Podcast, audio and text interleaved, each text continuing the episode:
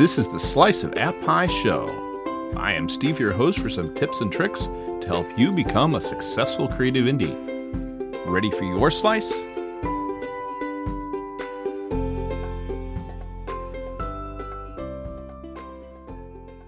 Hello, all. This week, I'm writing on the website about converting strings into doubles.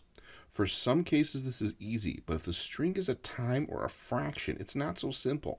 We'll look at how to parse these strings into doubles. It's the time of year for the holidays.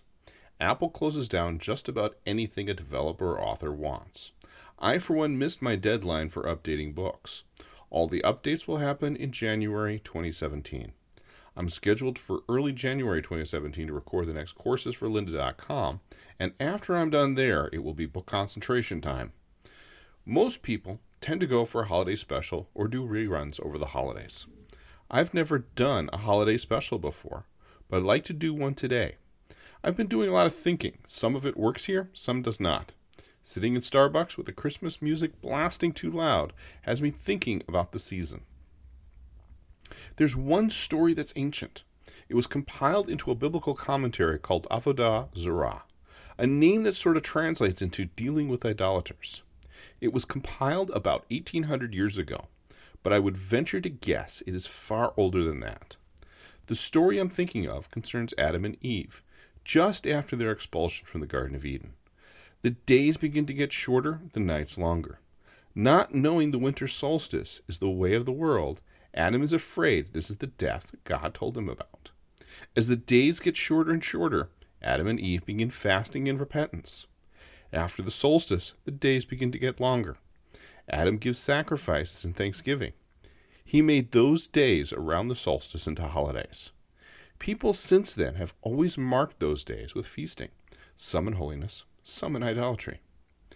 The important part of this is darkness. This year, especially so.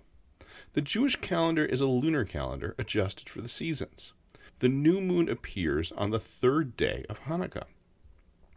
It means the holiday season has very little sun and very little moon.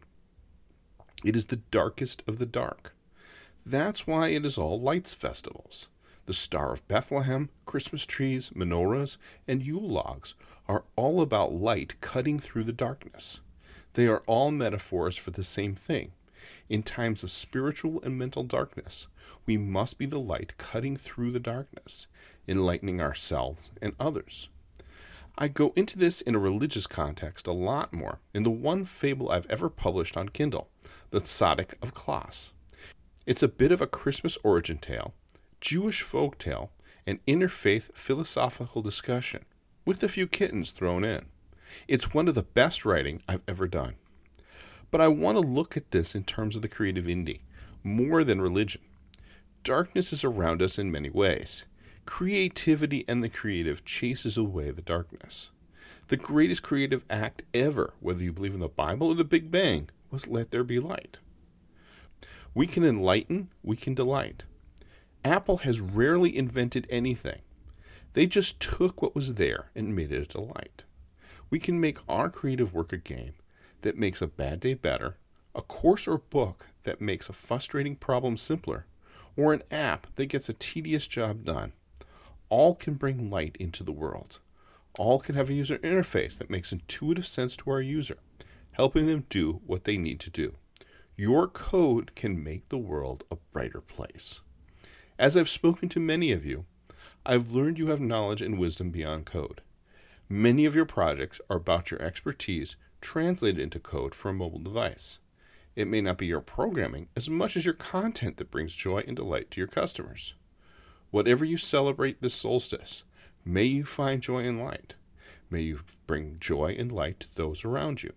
Remember, all year round, the joy and light your work brings is like the candles on those menorahs or candelabras. One candle can light many, but never lose its own light. Happy holidays and keep coding.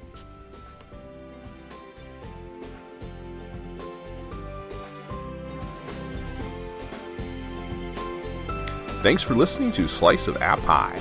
Please subscribe and leave a rating on iTunes. You can also find out more about today's episode in the show notes at sliceofappie.com. Have a great and glorious day. Talk to you later.